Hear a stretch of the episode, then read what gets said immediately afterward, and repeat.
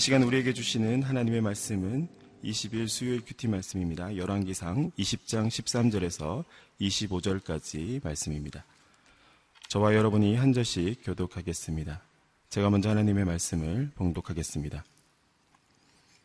그때 갑자기 한 예언자가 이스라엘 왕 아합에게 다가와 말했습니다. 여호와께서 말씀하십니다. 이 엄청난 군대가 보이느냐? 내가 오늘 내 손에 이들을 주리라. 그러면 내가 내가 여호와임을 알게 될 것이다. 아합이 물었습니다.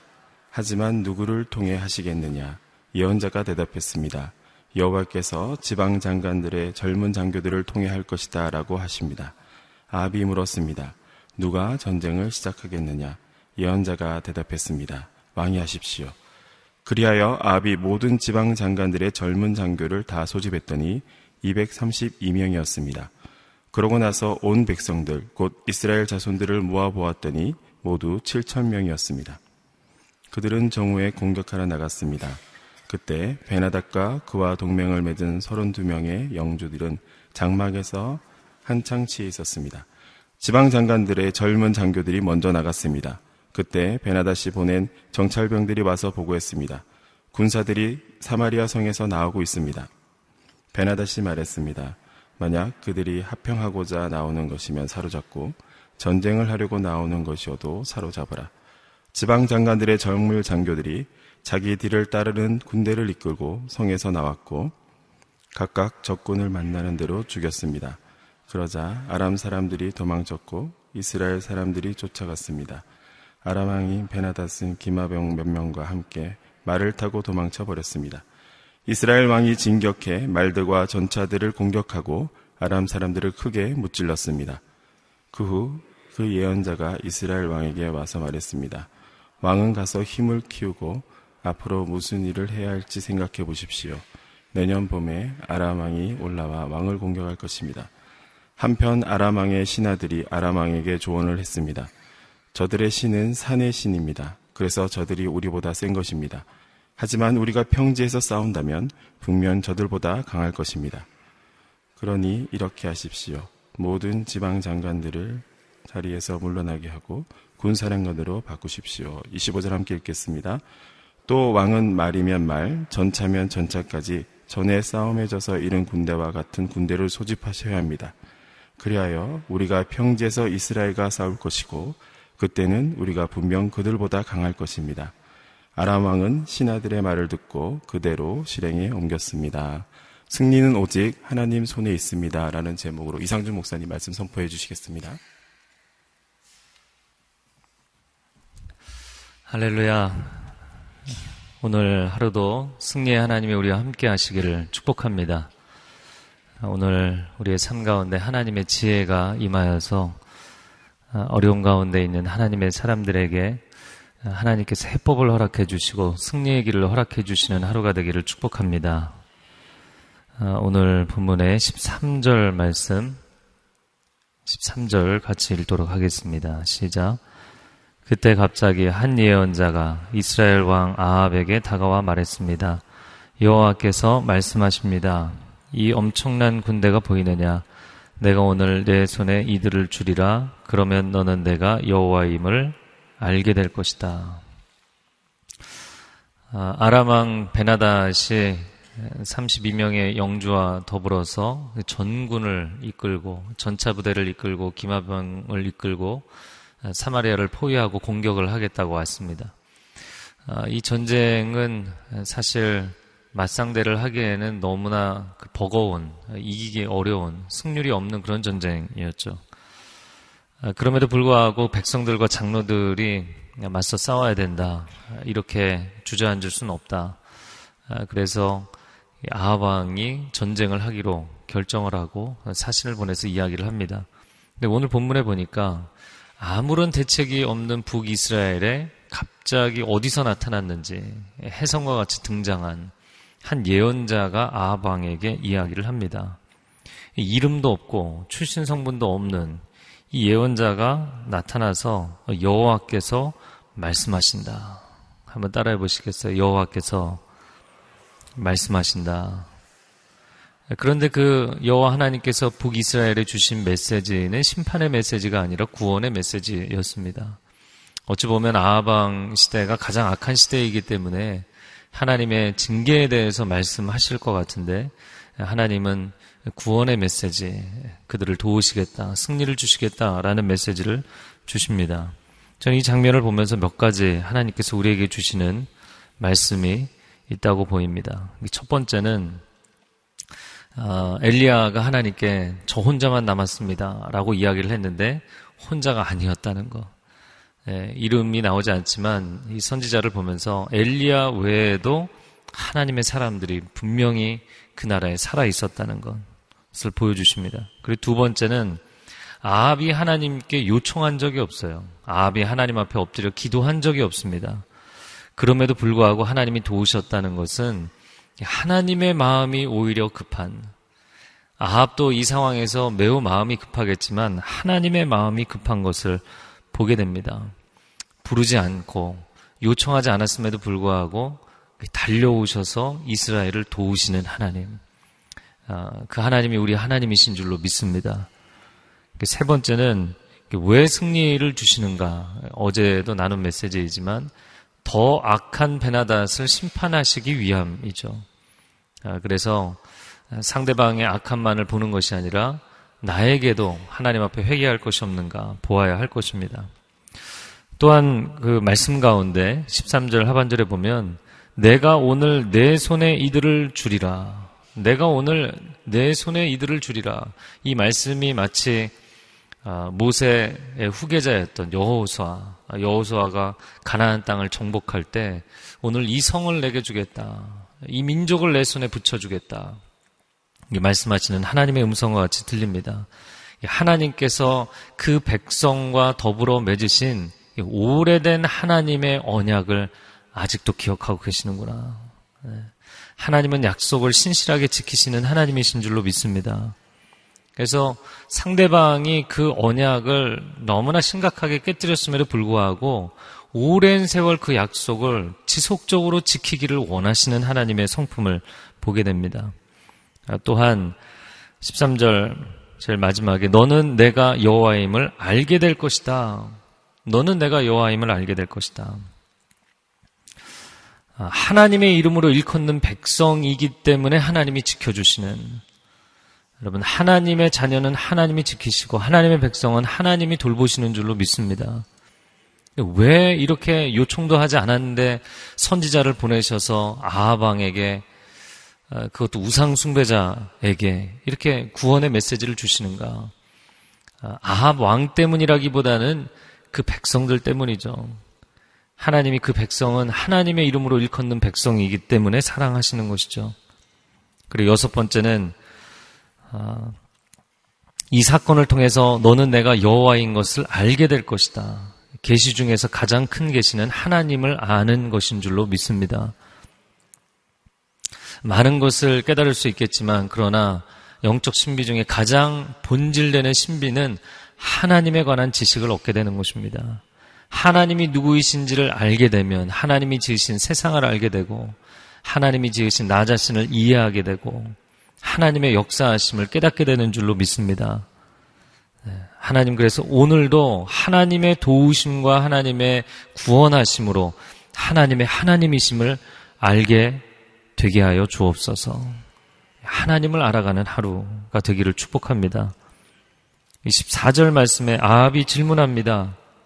하지만 누구를 통해 하시겠느냐? 자, 하나님이 승리를 주시겠다. 이들을 너희의 손에 붙여 주시겠다. 근데 그들은 정말 대군이었고, 이스라엘은 전혀 전쟁 준비가 안 되어 있는 상황이잖아요. 그러면 누가 이 난국을 돌파할 수 있겠는가? 라는 질문을 던진 것입니다. 어떤 방법을 하시겠는가? 누구를 통해 하시겠는가? 그런데 예언자가 한치의 주저함도 없이 바로 대답을 합니다.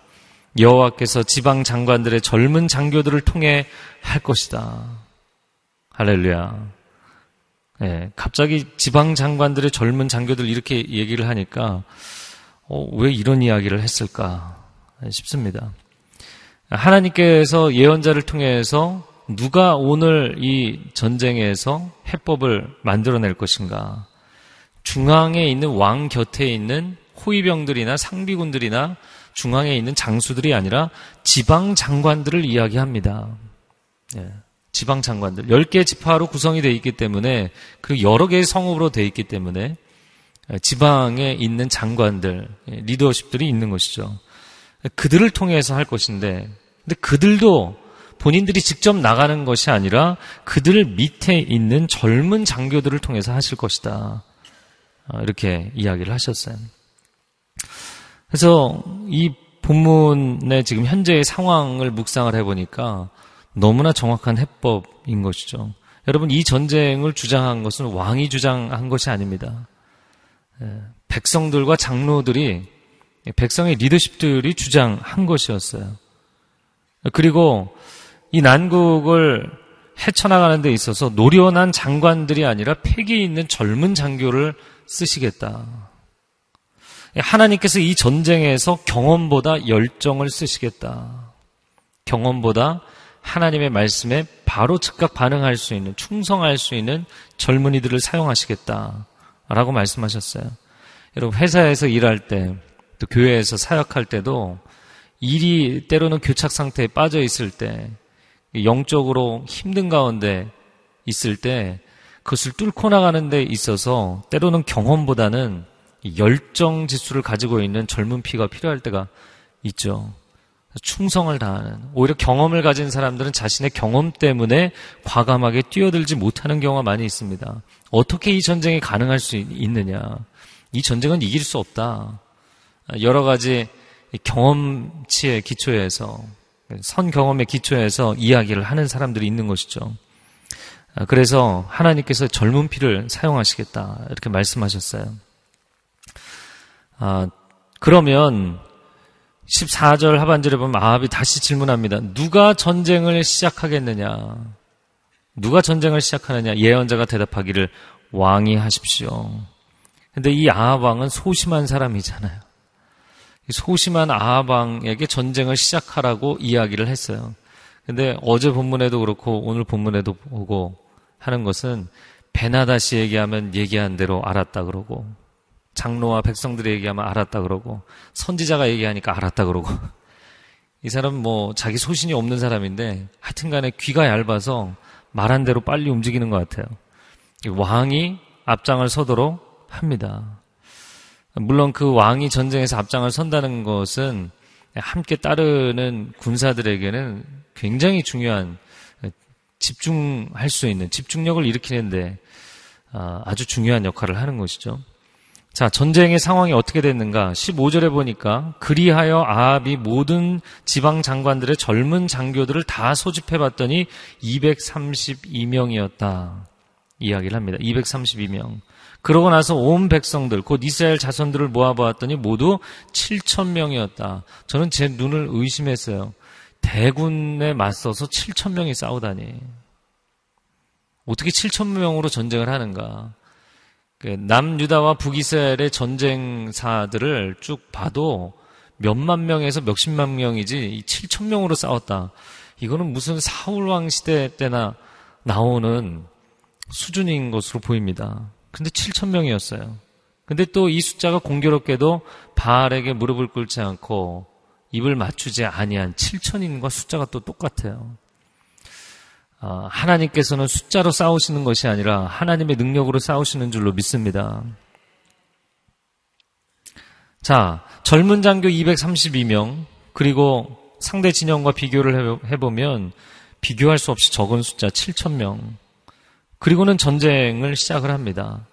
여러분, 만약에 대군을 모았다면, 어, 시간은 굉장히 많이 걸렸겠죠. 여러 지파에서 멀리 떨어져 있는 곳에서부터 다 모여야 했다면 어, 상당한 시간이 걸렸을 것입니다. 그런데 232명의 장교들과 7천 명이 모이는데 시간이 많이 걸리지 않았을 것으로 보입니다. 네. 어, 그리고 시간이 많이 걸리지 않았다는 것을 또 어디서 알 수 있냐면 13절에 오늘 내 손에 이들을 붙여주겠다 말씀하셨기 때문이에요. 선지자가 아침 일찍 왔는지 모르겠지만 하여튼 간에 이 일이 하루, 하루에 일어난 일이라고 생각이 됩니다. 오늘 이 일을 이루시겠다. 아, 16절입니다. 그들은 정오에 공격하러 나갔습니다. 그때 베나닥과 그의 동맹을 맺은 그와 동맹을 맺은 32명의 영주들은 장막에서 한창 취해 있었습니다. 지방 장관들의 젊은 장교들이 먼저 나갔습니다. 그때 베나다시 보낸 정찰병들이 와서 보고하기를 군사들이 사마리아 성에서 나오고 있습니다. 베나다시 뭐라고 이야기를 하냐면 화친을 위해서 와도 잡고 전쟁을 위해서 와도 잡아라. 굉장한 자신감이죠. 네, 이거 뭐 대군이기 때문에 상대 진영에서 어떻게 나오든 죽이라는 것도 아니고 생포하라는 거였어요. 잡아라. 그냥 그렇게 이야기를 했습니다. 19절에 지방 장관들의 젊은 장교들은 자기 뒤를 따르는 군대를 이끌고 성에서 나오자마자 각각 적군을 만나는 대로 죽였습니다. 굉장히 빠른 속도로 돌진해 왔어요. 그러자 아람 사람들이 예상하지 못했던 반응.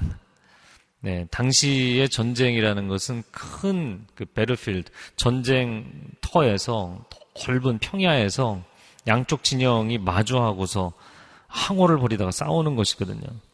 게다가 지금 사마리아 성은 상당히 입장이 위축되어 있는 상황이잖아요. 근데 그 성에서 숫자가 몇 명 나오더니 바로 돌진하는 거예요. 그러니까 전혀 예상하지 못했던 시나리오죠. 예.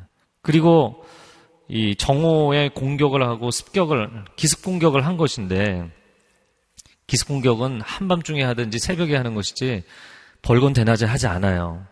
그러니까 이거는 전혀 어디 전법에 나오지 않는 그런 어, 전략을 사용을 했던 것이죠. 상대방이 당황을 합니다. 아람 사람들이 막 도망칩니다. 이스라엘 사람들이 뒤쫓아갑니다.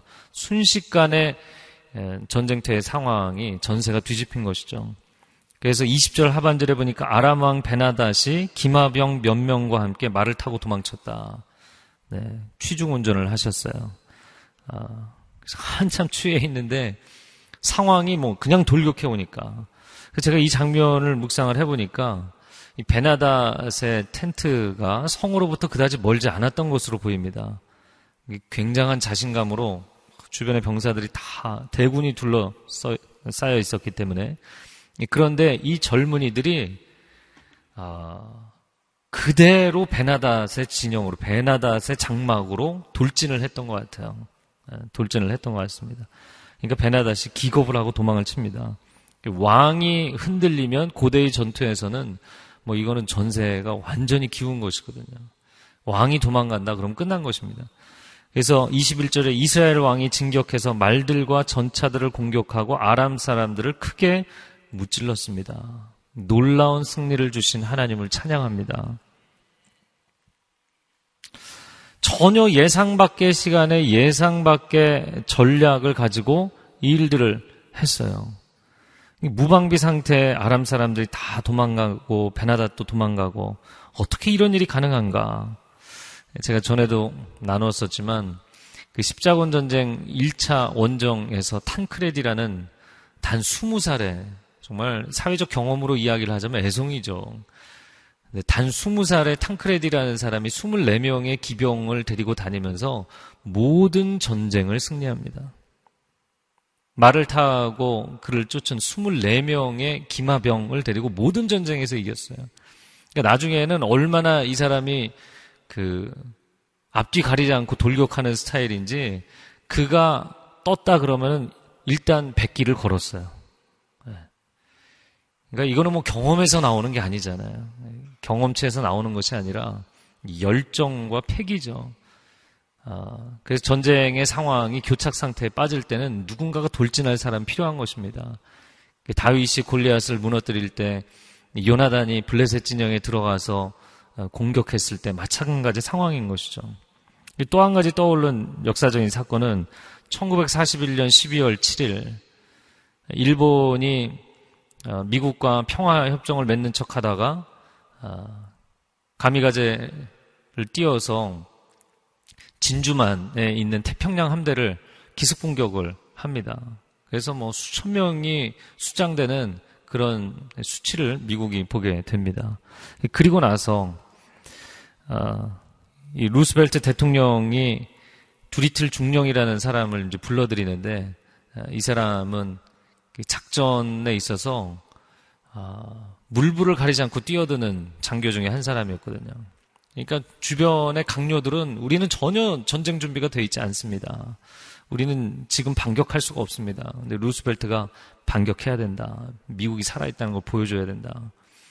아, 물론 요즘은 미일 관계 분위기가 좋지만 하여튼 그때 루스벨트가 이제 공격을 이야기했을 때 다 말려요. 다 말리는데 그 대통령의 말에 충성하고 순종하고자 하는 한 사람 두리틀 중령이 등장을 합니다. 그리고 미국 전역에 있는 젊은 전투기 조종사들을 모으죠.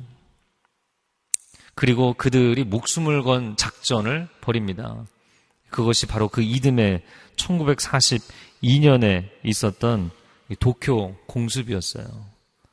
한 40대 정도의 비행기를 띄워서 폭탄을 투하하고 만주 쪽으로 도망치는 진주만이라는 영화에서 굉장히 잘 표현이 되고 있는데 그냥 목숨을 건 프로젝트였고 사실은 일본의 폭격기에 비하면 규모도 굉장히 작은 것이었어요. 그러나 역사가 평가하기를 일본의 진주만 공습보다 미국의 일본 도쿄 상공의 폭탄 투하는 더 큰 파장을 일으켰다. 이렇게 평가를 합니다.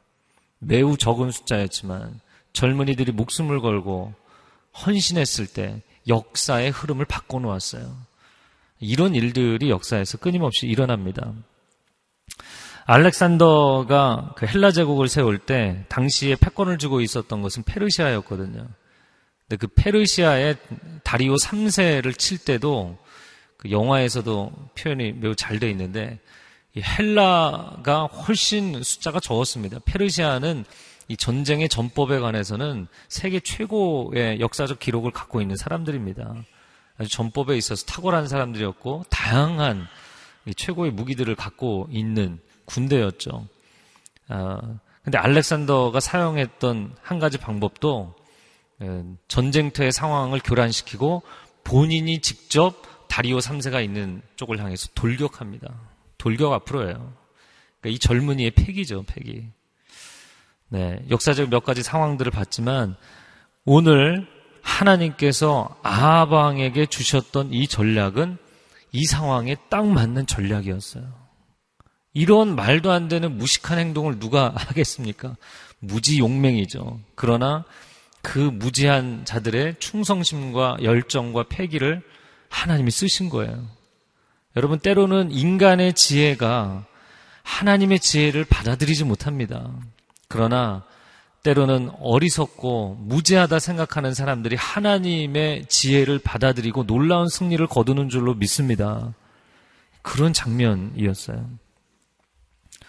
자, 오늘 여러분의 삶 가운데도 전혀 길이 보이지 않고 해법이 보이지 않는 그 교착 상태에서 하나님의 지혜가 임하기를 축복합니다. 하나님의 해법이 열릴 수 있기를 바랍니다. 22절 말씀에 같이 읽어보겠습니다. 22절 시작. 그 후그 그 예언자가 이스라엘 왕에게 와서 말했습니다. 왕은 가서 힘을 키우고 앞으로 무슨 일을 해야 할지 생각해 보십시오. 내년 봄에 아람 왕이 올라와 왕을 공격할 것입니다. 그 후에 그 예언자가 이제 이름을 얘기해 줄 법도 한데 이름을 얘기하지 않고 계속 그 예언자라고 이야기를 합니다. 이스라엘 왕 아합에게 조언을 합니다. 왕은 가서 힘을 키우고 앞으로 무슨 일을 해야 할지 생각해 보십시오. 내년 봄에 아람 왕이 올라와 왕을 공격할 것입니다. 이것이 끝이 아니다. 재차 공격할 것이다. 왕들의 출정 시기가 봄으로 나와 있죠.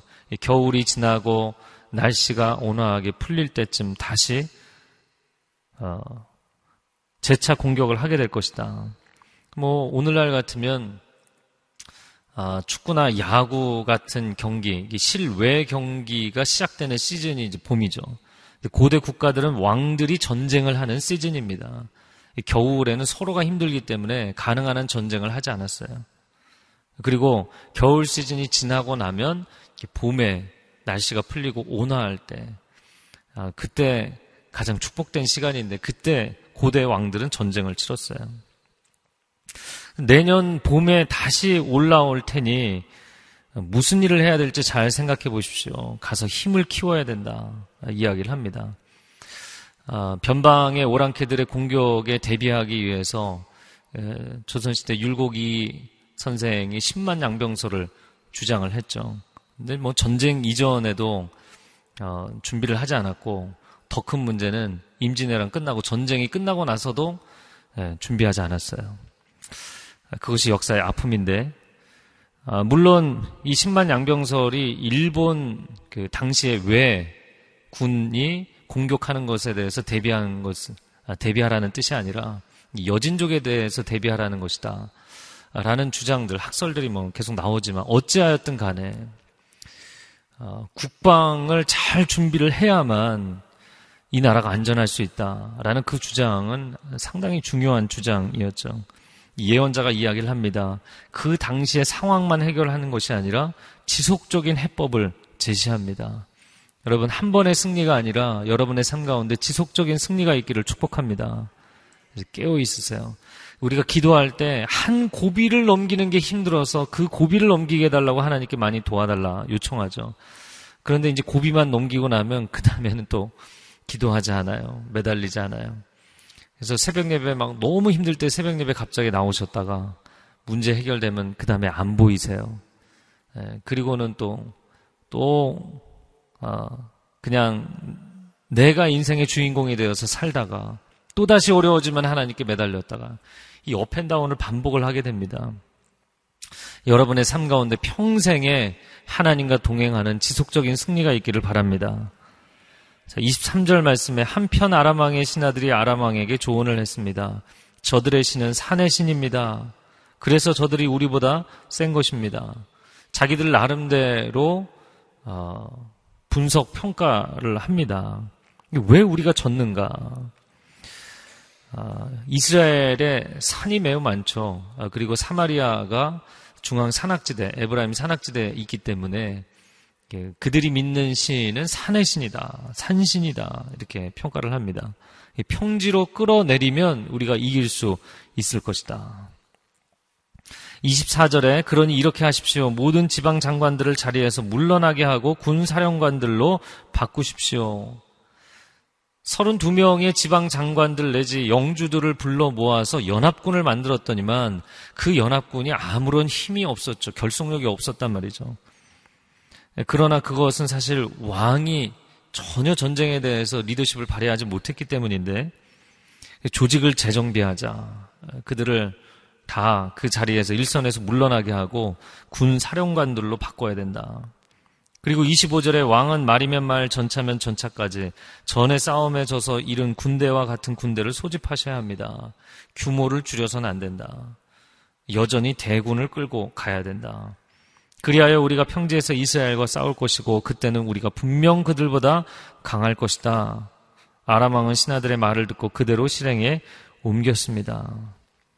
물론 아람 사람들이 더 잘 준비된 전쟁을 치르게 됩니다.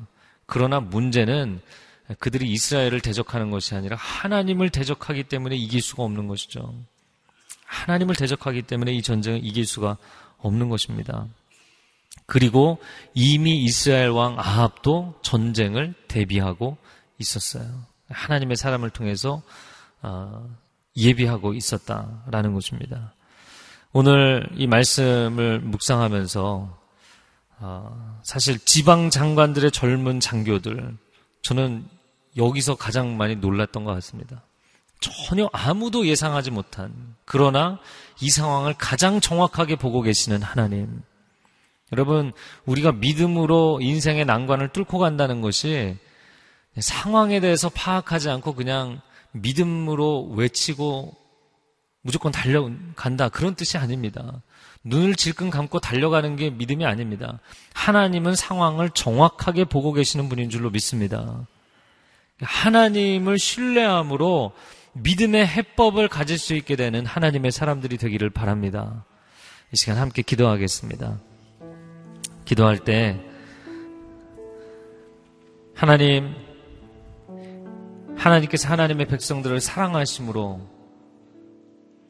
당황하고 두려움 가운데 있는 그 이스라엘 사람들이 보지 못하였던 해법을 보여주셨던 것처럼 그 상황에 가장 맞는 가장 적절한 신속하고 정확한 해법을 주셨던 것처럼 하나님 우리의 삶 가운데 하나님의 그런 해법이 임하게 하여 주옵소서. 하나님의 지혜가 임하게 하여 주옵소서. 일터에서 또 교회 공동체 사역의 자리에서 관계에서 얽혀있는 해결되지 않는 문제를 하나님 속히 해결하여 주시옵소서. 하나님의 지혜가 하나님의 사람들에게 임할 지어다. 두 손을 들고 주여 삼창호 기도하겠습니다. 주여 주여 주여 오 하나님 감사합니다 하나님 우리는 보지 못하고 우리는 알지 못하고 우리는 깨닫지 못할 때 하나님께서 하늘의 지혜를 우리 가운데 주시는 줄로 믿습니다. 길을 보여 주시옵소서. 길이 보이지 않는 곳에 길을 만드시고 길을 보여주시는 하나님을 경험하게 하여 주시옵소서. 막다른 골목과 같은 상황, 사방으로 우겨쌈을 당하는 것 같은 상황에서도 길을 보여 주시옵소서. 하나님의 해답을 알게 하여 주시옵소서. 하나님 앞에 지혜와 능력을 구하는 하나님의 사람들에게 하늘의 지혜를 허락하여 주시고 하나님 땅의 모든 상황들을 열어가시는 하나님의 방법을 알게 하여 주시옵소서.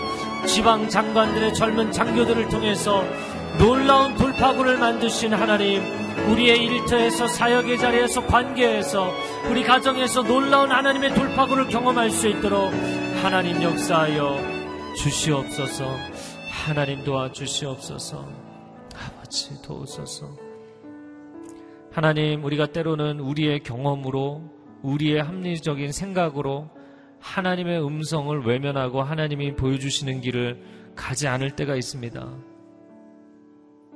한낮에 그것도 정오에 대군을 맞이하여서 이 적은 숫자가 싸움을 벌이는 것은 아무도 예상할 수 없는 아무도 그 승리를 보장할 수 없는 세상적인 관점에서 보면 말이 되지 않는 그런 전법이었습니다. 그러나 하나님 베나닥과 그 영주들이 지방 장관들이 술에 취해서 자만하고 안일함 가운데 빠져서 아무런 전쟁 준비가 되어 있지 않은 상황 가운데 승리하시리라는 하나님의 그 선언을 믿음으로 선포하고 나아가는 순종하는 하나님의 사람들을 통하여서 놀라운 승리의 역사를 이루신 줄로 믿습니다. 하나님, 오늘 우리가 하나님 말씀하실 때 잘 분별하여 들을 수 있는 귀를 허락하여 주시고 즉각 순종할 수 있는 믿음의 결단을 허락하여 주시옵소서 오늘 주의 음성을 듣고 순종하는 사람에게 인생의 교착 상태에 빠져 있는 문제들의 해법을 주실 줄로 믿습니다. 돌파구를 주실 줄로 믿습니다. 승리를 주실 줄로 믿습니다. 두 손을 들고 주여 한번 외치고 통성으로 기도하겠습니다. 주여 오 주님 감사합니다 우리의 삶의 모든 상황 가운데 하나님 오랫동안 고민하여도 내 경험으로 판단하여도 내 합리적인 사고로 판단하여도 보이지 않는 길을 하나님께서 보여주시는 것을 신뢰합니다. 하나님 말씀하여 주시는 것을 신뢰합니다. 하나님의 해법과 하나님의 지혜를 받아들일 수 있는 사람들이 되게 하여 주시옵소서. 하나님 말씀하여 주옵소서 주의 종이 듣겠나이다. 사무엘이 순종하였던 것처럼 순종하게 하여 주시고 주의 계집종이오니 말씀대로 이루어지이다. 마리아와 같이 순종하는 사람들이 되게 하여 주시옵소서. 순종의 능력이 되게 하여 주시옵소서. 순종의 능력이 되게 하여 주시옵소서. 하나님의 놀라운 승리를 체험하는 하루가 될 수 있도록 하나님 붙잡아 주시옵소서. 오 주님 감사합니다. 오늘 아합이 하나님 앞에 요청한 적도 없는데도 그 백성들을 극률히 여기셔서 먼저 달려오시고 도우시는 하나님을 찬양합니다. 하나님, 우리가 영적으로 지쳐 있을 때, 쓰러져 있을 때, 기도조차 하지 못할 때에도 우리에게 찾아오셔서 우리를 도우시는 하나님을 찬양합니다. 오 하나님, 오늘 이스라엘에게 허락하신 승리가 오늘 하루의 삶 가운데 우리의 일터에서 우리의 삶의 현장에서 그대로 나타나게 하여 주시옵소서. 하나님의 승리가 체험되는 하루가 되게 하여 주시옵소서. 이제는 우리 주 예수 그리스도의 은혜와 하나님 아버지의 극진하신 사랑하심과 성령의 교통하심과 도우심과 힘주심이 하나님의 도우심으로 하나님 앞에 순종함으로 하나님의 승리를 체험하기를 소원하는 귀한 백성들 위해 그리고 땅 끝에서 주의 복음을 증거하며 하나님 나라를 세워가는 귀한 성교사님들 위해 이제로부터 영원토록 함께하여 주시기를 간절히 축원하옵나이다. 아멘.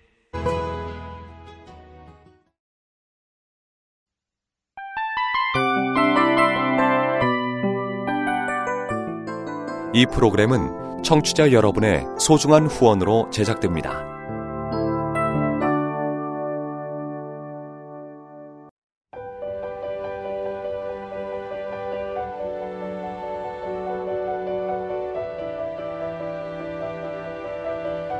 세상에는 수많은 교회들이 있지만 더 깊이 있는 말씀 강해를 찾기 위해 크기로만 교회를 선정하지 않습니다. 보다 좋은 영적 콘텐츠를 더 많이 나누기 위해 방송비를 받지 않습니다.